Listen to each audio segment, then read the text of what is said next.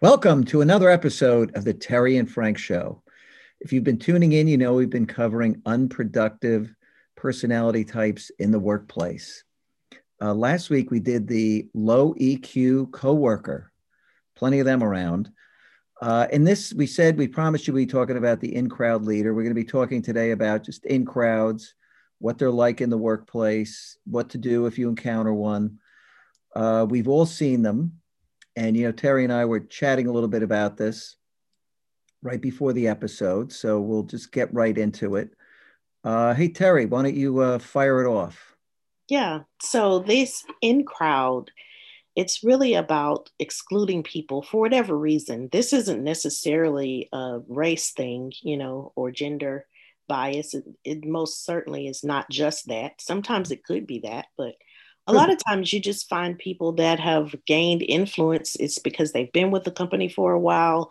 They've learned a lot about people, some things good, some things not so good, uh-huh. but they have kind of this Rolodex of information that they can pull from. And you get people that form these cliques in companies and they have influence and power in decision making, and they may mm-hmm. or may not be a leader they may just be well connected. It may be somebody that has great relationships with maybe not their current manager, but the their manager's manager. Mm-hmm. Or they may have just been around long enough that they have developed relationships across the entire company. So um, the clique can't, it's not necessarily just a bad thing all the time, mm-hmm. but sometimes when you get these cliques that of people that are making decisions about everything and they're really ex- starting to exclude people or mm-hmm. they're trying to hoard benefits for themselves. So they get extra bonuses or, you know, they get the extra perks that maybe everybody else doesn't even know exists or doesn't have access to that's when things start to get a little bit tricky, when things are not as good as they could be for the entire group. And it causes that friction because people feel left out. Yeah. They, um, lack know, of inclusion. Want to be included. Lack of inclusion is always a problem. I do think that the in crowd phenomenon, because of the whole diversity, equity, inclusion, some of this has gone a little bit more underground. Uh, it was much more out in the open in your face years ago. Mm-hmm. Uh, and you always had these gossipy cliques, you know, people hung together for gossip. You had some leaders that loved to have that power and control that came with having this clique of followers. And those were often difficult to break into. Yeah. Um, and, you know, a lot of sometimes cliques, you know, they form and they can be good, you know, they could uh, help move things along, long as they're not being purposely uninclusive. You know, people right. can get together because they have common interests uh, and it could be a good thing. And yeah. you can certainly help those people, and you know, perhaps you know they'll let you in or help you in return and say, "Hey, so and so's good." Leave right. Right. Yeah. These, um, you know, sometimes it gives you that feeling of this is sixth grade all over again, where, yeah. you know, the clique has formed and you're not in the in, in crowd, you're not in the group. And so everything that the group leader does is considered cool and everybody else is just not cool. You are, you know, that behavior, whatever it is, you know, eating lunch in the cafeteria, that's yeah. not what the cool kids do, or the cool kids don't ride the bus and that kind of thing. You know, mm-hmm. the, it's funny that that still happens in workplace. Adult versions. Yeah. Yeah. There are absolutely adult versions of that. Oh Mm-hmm. where people just kind of get excluded because the in crowd leader or the in crowd person, you know, that may not necessarily be a leader, but that person with the influence has said or deemed that something is not cool or something is, you know, this is what we do and nobody else has access to do it. So we get some kind yeah. of exclusivity that other people don't have like uh, when there's tickets around for sporting events and stuff, you find right. certain people always get them, or they're invited right. to the holiday party at the, you know, leader's house or the big cheese's house, whatever the case right. may be, and you'll notice certain favorites get this stuff. Yeah. And that's yeah, all these exclusive activities that you know yeah. the average person doesn't even know is happening. You know, they didn't even know that there was a party at the boss's house yeah somehow exactly. this group of people get invited and they get included and they get you know, the extra special gifts.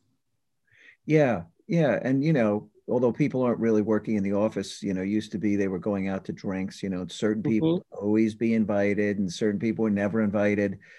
Um, you know, and the lesson is to be inclusive. Right. Not be part of an in crowd or encourage the formation of an in crowd to really, you know, be that toxic handler that maybe reaches out to people who aren't in the in crowd to make them feel better. I mean, that's a good right. thing to do. Right. You want people, everybody on the team should feel like they're part of the team, an equal yeah. part of the team. Now, that's not to say that there won't be leaders or people that are part of a management team or a leadership team, and you guys come together and decide things for the group. We're not talking about that kind of leadership. That mm-hmm. definitely required. But you can't have a team that's full of cliques where people now are not able to work together. They can't function as a whole group in a productive way because of all the cliques. And this one doesn't like that one, and this one doesn't talk to that one. You know, it just really creates a very toxic work environment when you start to have um, people feel like their actual work performance doesn't matter anymore because the, all of the benefits and all of the perks are going to go to the people in the clique. So it doesn't really matter what I do.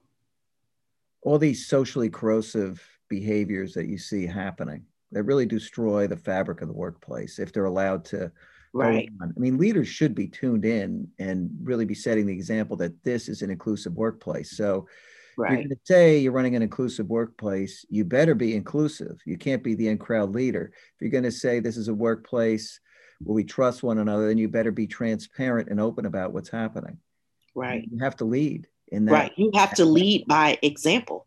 It can't just be something that you say because people are going to look to see what you're doing and they're going to follow what you're doing.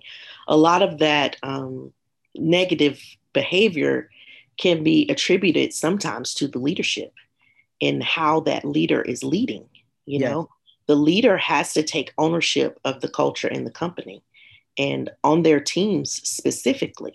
So if I'm a leader, I have to look at my team and how I am setting examples for them to be inclusive.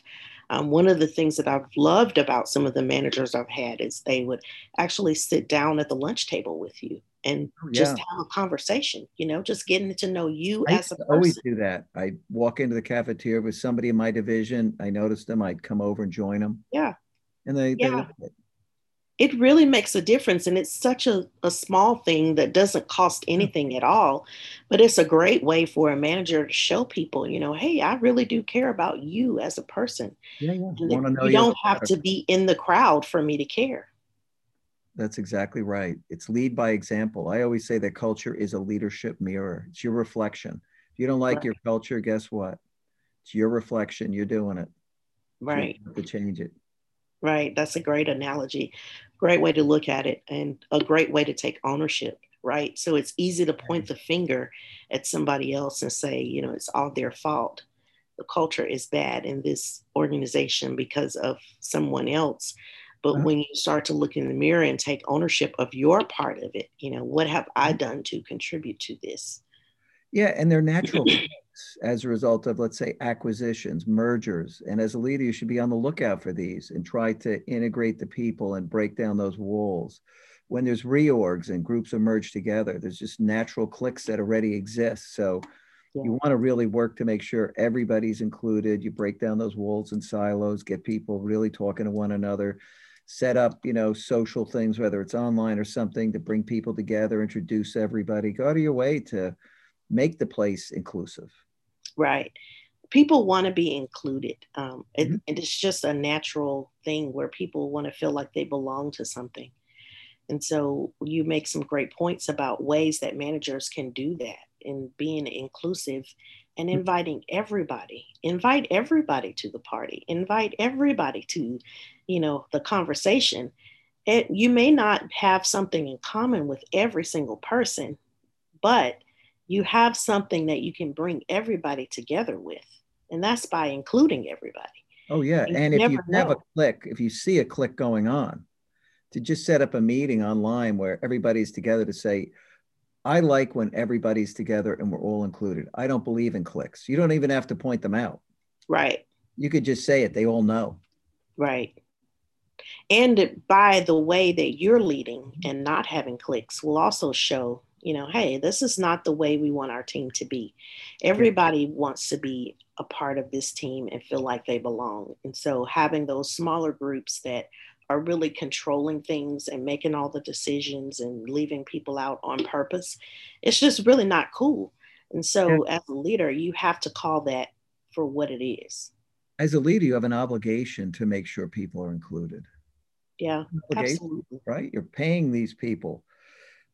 You've got to you've got to make sure they're included and motivated and able to give their best. Part of it right. is included, making sure there aren't cliques operating. So these in crowds are, you know, generally they're destructive you know they could be good if they're inclusive and it's just a group of people who are close and work well together. That's not quite an in crowd then. That's just a group of really good collaborative coworkers. But when you get to the in crowd generally it's got negative implications. Right right. And you want to try um, to maybe build a bond with one or two people that are in the in crowd. Mm-hmm. you may never get invited into the inner circle depending on you know how tight the clique is. You may mm-hmm. never become part of it. And I don't even know that you really want to become part of it, but just as a way, a coping mechanism to deal with that kind of an environment, if that's the kind of workplace that you find yourself in, mm-hmm. a way to do that is, or to be able to stay there, is to really build some relationship with some of the people that are in the group. Yeah. And so they may never let you in, but at least they will validate who you are and say, sure. you, you know, find ways to help certain members, right? Who need help with things. You may right. be able to help certain members. And then even though if you're not in it, they're like, hey, so and so's they're cool, they're good. Right. This is a good person. Right. This is a good, helpful person. And so, um, you know, you may take it that way. But then in some ways, sometimes the environment is just so toxic from that in crowd group that you really do have to consider is this the right place for me? Correct. You know, it sometimes it's just not worth it to stay there because no matter what you do, you're never going to get ahead. You're never going to feel like you're being recognized for the work that you're doing because the in crowd is really controlling everything. And that's when you really do have to have that hard conversation with yourself and say, you know, is this for me? Is this the right culture for me in this company that this is allowed to go on? Right. Right. And you can always have conversations that are, you know, open and transparent conversations with your leadership when you feel mm-hmm. like that, if you feel like you can.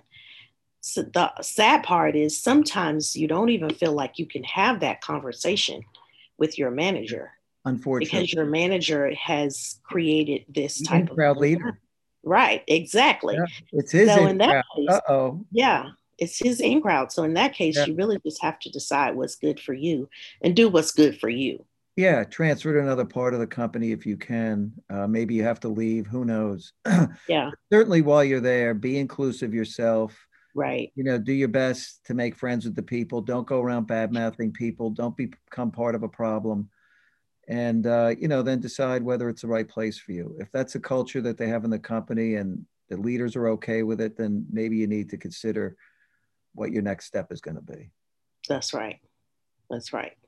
So, anything else, Terri? I think we got it covered here pretty well, right? Yeah, I think so too. Um, people are, they want to feel like they're part of something big uh-huh. and something great. And in crowds can really derail that. So, you have to be careful with creating these groups of influencers, mm-hmm. um, mm-hmm. people that have all the power and authority you really have to be careful with that to make sure that people aren't being excluded for whatever reason. Mm-hmm. Hey, uh, we didn't talk about what next week's episode is going to be. We normally do at the beginning. What do you want to yeah. cover next week? So, what do you think about the ticking time bomb person? Yeah, let's do that. That's a good one. We yeah. will work with them. Yeah, we've all been in those environments where you got that explosive coworker that comes in and throws a bomb in the middle of the office and everybody's just kind of bracing for cover. yeah.